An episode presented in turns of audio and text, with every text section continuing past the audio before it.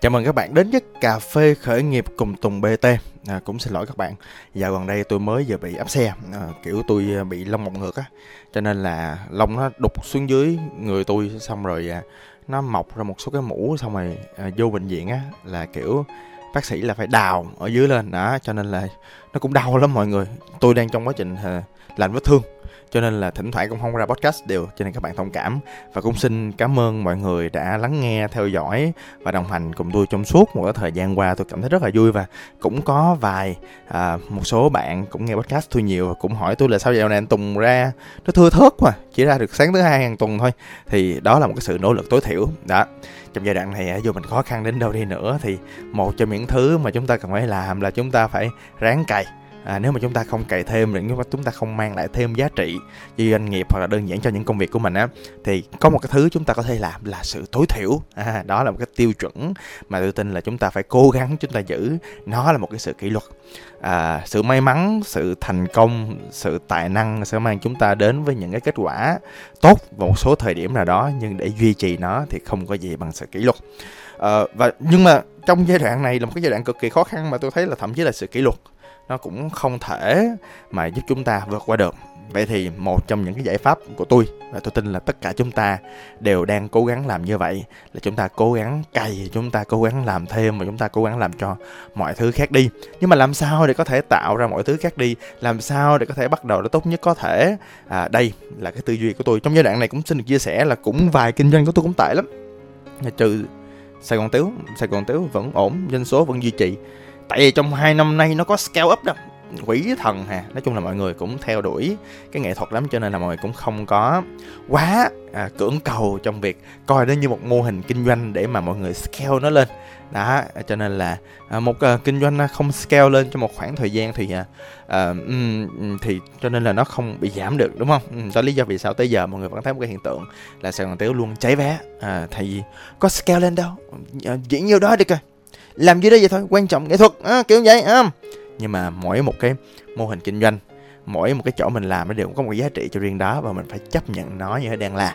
À, đó là cái thời điểm mà chúng ta biết là à chúng ta muốn như vậy chúng ta lý trí chúng ta công nhận cái thứ đang diễn ra như vậy. Nhưng mà nếu thật sự chúng ta muốn mọi thứ khác đi vậy thì chỉ có một giải pháp cày thêm nỗ lực thêm cố gắng thêm à, và trong giai đoạn này thì tôi cũng cày thêm ở chỗ là cũng tôi cũng thêm vài dự án.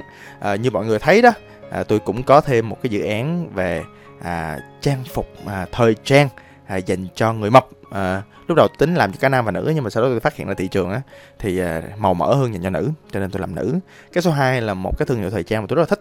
À, tôi thích cả bạn fashion designer luôn.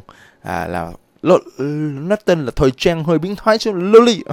Là một thời trang dành những bạn trẻ nhỏ năng động hoặc là già rồi nhưng mà vẫn thích mặc đồ trẻ. Đó bán cũng được đó bán cũng ok. Tôi rất là thích những cái thiết kế của nó. Và một cái nữa tôi cũng vô cùng tự hào là một cái thương hiệu dầu gió trời đất ơi. Tại vì đơn giản tôi đánh cho một cái nỗi đau à, là những người mà sử dụng dầu gió mỗi ngày những người mà thích à, cái sản phẩm của mình sử dụng mỗi ngày đó nó là tinh dầu chứ không phải là hóa chất như bây giờ hoặc là đơn giản nó có những cái mùi tại sao dầu gió phải là mùi khuynh diệp trong khi là dầu gió ở những quốc gia khác đã phát triển tới đâu rồi rất nhiều công dụng rất nhiều chức năng khác nhau vô cùng tuyệt vời đúng không mọi người? À và vậy thì cái câu hỏi đặt ra đây vậy thì chúng ta phải bắt đầu cái chuyện cày nó từ đâu? À, nó còn tùy vô thế mạnh của bạn nó còn tùy vào nguồn lực của bạn. Nhưng mà trước hết cái điều đầu tiên nha. Cái điều đầu tiên các bạn viết xuống à, hoặc là nhiều khi các bạn đang ngủ thì cũng không phần viết xuống. À, ủa đang ngủ nghe podcast cũng kỳ quá ha. Không sao podcast của Tùng BT là giống như mọi người đang đi cà phê với tôi thôi mà. Thì cái điều đầu tiên là mọi người cần phải xác định rõ cái nguyên nhân, cái cốt lõi, cái cốt tủy, cái core, à, cái lý do sâu sắc là vì sao cái chuyện kinh doanh của bạn nó không hiệu quả. Nó nằm ở đâu? Nó nằm ở thị trường. Nếu mà thị trường thì chắc chịu giống như là có một số cái thương hiệu của tôi mà thị trường nó giảm 70%, tôi giảm 30% mà tôi cũng thấy ok, tôi cũng thấy happy. Đó. À, hoặc là nhu cầu khách hàng thay đổi hay sao? Hoặc là thị trường có gì thay thế không? Hoặc là kiểu giống như là mô hình kinh doanh của mình nó bị thiếu cập nhật. À, mới à, mới mới vừa hồi nãy luôn. Không biết bạn nghe podcast lúc nào nhưng mới vừa hồi nãy tôi mới vừa up lên một cái clip tên là khởi nghiệp hài hước. Các bạn bấm cái từ đó khởi nghiệp hài hước tùng bt hy vọng nó ra. Đó hoặc là lên trên youtube tôi kiếm nó ra. Thì tôi có kể một câu chuyện mà từ đó tôi có lồng ghép cho một cái thông điệp là à, một ông dubai dẫn dẫn tour dubai 16 năm nhưng mà vẫn tệ lắm à, dẫn đi xong cái tour đó tôi mới thấy là nhiều khi tôi cũng giống y chang ổng.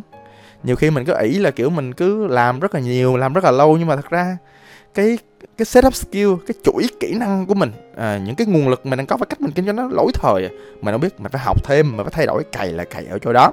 Và bước một mình vẫn xác định nguyên nhân thật là sâu sắc thật là kỹ phải dành nhiều thời gian cho cái này. Rồi thì mình mới đi tiếp những bước tiếp theo được nha mọi người không xác định được nguyên nhân. Mình cứ mãi xử lý những vấn đề ở bên trên á rồi thì mình thực ra mình cũng sẽ không xử lý được cái vấn đề cốt lõi của nó mọi người nha. À, cái số 2 ờ, à, từ thì thực ra là sau khi xác định nguyên nhân rồi thì thật ra là 80 20 tôi tin á, là khi phát hiện ra nguyên nhân cốt lõi á, thì nhiều khi nó là 80 phần trăm cái lý do vì sao doanh nghiệp mình hoặc đơn giản cái kinh doanh của mình đối với mình nó chưa hiệu quả. Vậy thì uh, tập trung vào nó chứ còn gì nữa và tập trung xử lý xong cái việc đó. Rồi mình xử lý việc khác nhưng mà dĩ nhiên nếu mà bạn nghe nhiều podcast của tôi cũng biết á là cái xu hướng của tôi làm sao để hệ thống hóa được tự động hóa được song song nó kiếm được lợi nhuận cho công ty. Khi mình có thể làm được hai việc đó song song thì đến thời điểm này bạn có đủ nguồn lực bạn đủ thời gian bạn đủ động lực để bạn bắt đầu cái việc cải tổ doanh nghiệp của mình. Um, cuối cùng bước 3 à, vẫn chưa cuối cùng nha. Áp chốt áp chốt đó áp chốt bước 3 là mình à, à, song song với việc xử lý 80% nó 20% còn lại là gì? Tập trung như một chữ thôi. Hiệu quả mọi phòng ban hiệu quả. Nhân sự hiệu quả. Marketing hiệu quả. Về cái từ nằm ở phần 3 này nè là tối ưu hóa mọi thứ trong công ty. À, nhưng mà thật ra trong 20% này á, thì nó sẽ khổ hơn nhiều so với 80% cốt lõi mà chúng ta tìm ra cho nên mọi người cân bằng những yếu tố này. Cuối cùng à, trong những lúc khó khăn trong những lúc mà doanh thu khó khăn kiếm khách hàng mới khó khăn, thì chúng ta phải cần củng cố lại cái mối quan hệ. Chứ ai chả biết một cái lý thuyết căn bản là cái tiền mình kiếm được một khách hàng mới mua hàng của mình, nhiều khi nó rẻ hơn là mình thuyết phục, mình củng cố mối quan hệ với những cái chất lượng sản phẩm đã và đang có mà khách hàng cũ đã rất thích rồi. Do đó chốt lại một cái cái cuối cùng là mình cần phải xây dựng cái mối quan hệ của mình với khách hàng và đối tác cho nó tốt hơn. Tại vì trong giai đoạn này không có gì tốt hơn, không có gì hiệu quả hơn là sự truyền miệng từ khách hàng này sang khách hàng khác. À, nhưng mà nè trong uh, quá trình mà mình uh, mình kinh doanh á mình làm á thì bản thân mình á cũng phải hiểu rõ một số nguyên tắc. Hồi nãy á, là tôi nói những cái bước mà cần phải làm bây giờ thì tôi nói một số cái tips thôi một số cái trong đầu tôi nghĩ gì tôi nói đó podcast này là vậy nghĩ gì nói đó phải không? Đó thì một trong những thứ mà chúng ta cần phải làm nhất là khi mà đối mặt với cái thị trường mà gọi là Trung Quốc nó đập trời ơi mệt ghê bà mơ nó đã khó khăn rồi kinh tế đã ấy rồi bị ép đủ đường mà còn bị cạnh tranh với ông cực kỳ lớn nữa. Cho nên làm sao để cạnh tranh mấy ông lớn hay là không cạnh tranh? Cho nên chúng ta phải biết tập trung những thị trường ngách những thị trường không ai đánh những thị trường mà kiểu giống như là là, là không có thằng nước ngoài nào mà hiểu cái tâm lý người việt mà người việt hết trơn á. Ví dụ như vậy đó. Đó là lý do mà tụng bt của mọi người luôn cày ngày cày đêm để làm những sản phẩm không giống ai là như vậy. Tại vì mình làm sản phẩm giống giống người ta rồi thì mắc gì người ta phải mua mình đúng không? À, một cái nữa nhắc không bao giờ thừa. Một thứ rất căn bản ai cũng biết nhưng mà thật ra mọi người lại không bao giờ làm được như bây giờ. Rất là khẩn cấp rồi mọi người là xây dựng thương hiệu. Thương hiệu phải mạnh. Thương hiệu là gì? Nó cũng giống như là một con người giống cũng giống một nhân dạng vậy đó. Ví dụ như áo thun bạn nghĩ tới thương hiệu nào? Xe đạp bạn nghĩ tới thương hiệu nào? Xe máy bạn nghĩ tới thương hiệu nào? Vậy thì nói tới ngành của bạn vậy thì lý do gì người ta phải nghĩ tới cái của bạn? Giống như là ngày xưa tôi rất là tự hào cái chuyện là mỗi lần nói tới sài gòn một quán cà phê độc lạ người ta nhắc tới mừng kỳ em lắc bây giờ tôi thất bại tôi nói thẳng là tôi thất bại. Đó tôi vẫn đang đi tìm một thị trường ngách nào đó phù hợp cho mừng kỳ em lắc cho quán cà phê của tôi để rồi một lần nữa quật khởi nhưng mà không phải là bây giờ ha.